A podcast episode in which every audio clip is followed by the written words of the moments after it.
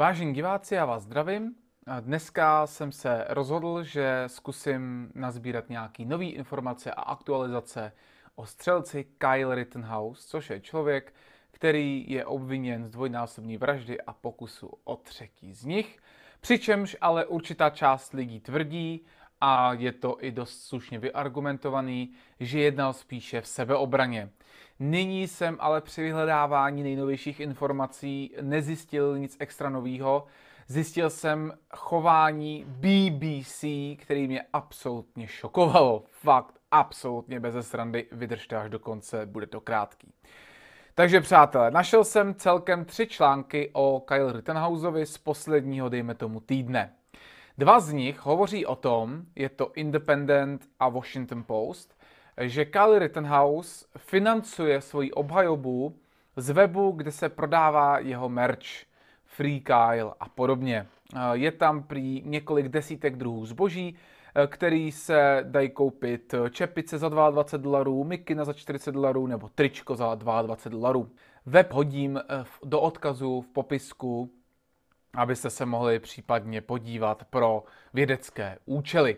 V oba dva tyhle články, jak na Independentu, tak na Washington Post, eh, to ale berou jako glorifikaci zločince a krajní pravice.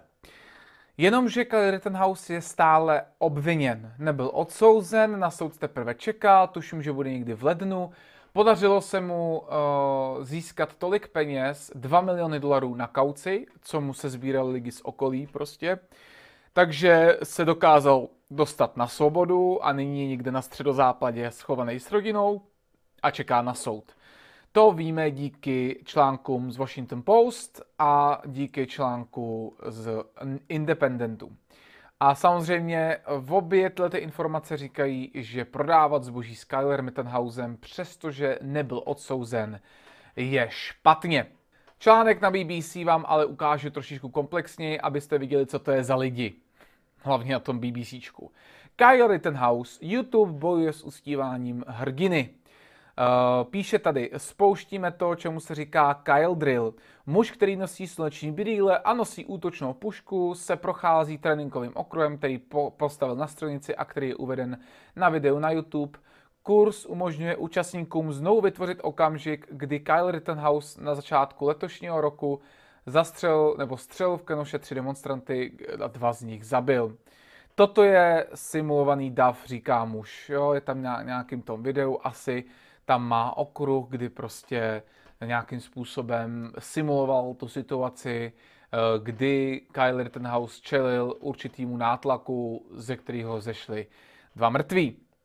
Eh, měl u sebe útočnou pušku, tento kousek není o samotném natáčení, ale spíše o tom, co nám říká o YouTube a jeho politice v oblasti extremismu, říká BBCčko.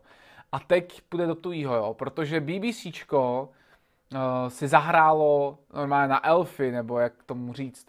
Jiné společnosti v oblasti sociálních médií, jako je Facebook, mají přísná pravidla ohledně toho, co o Rittenhouseovi můžete či nemůžete říct nebo ukázat. Například Facebook zakázal vyhledávat jeho jméno. A skutečně, když vyhledáte jméno Kyle Rittenhouse uh, na Facebooku, tak se vám zobrazí tohleto. Nic nenalezeno žádný výsledky. Takže ano, Facebook skutečně absolutně zakázal vyhledávat vůbec tohleto jméno. YouTube zaostává, píše BBC.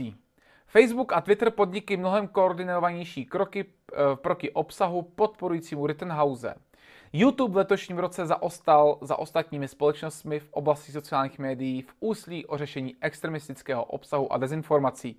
Samozřejmě, například mě nesmazali už déle než rok, takže samozřejmě pak mě smazali, takže YouTube už samozřejmě dohání všechny ty ostatní společnosti.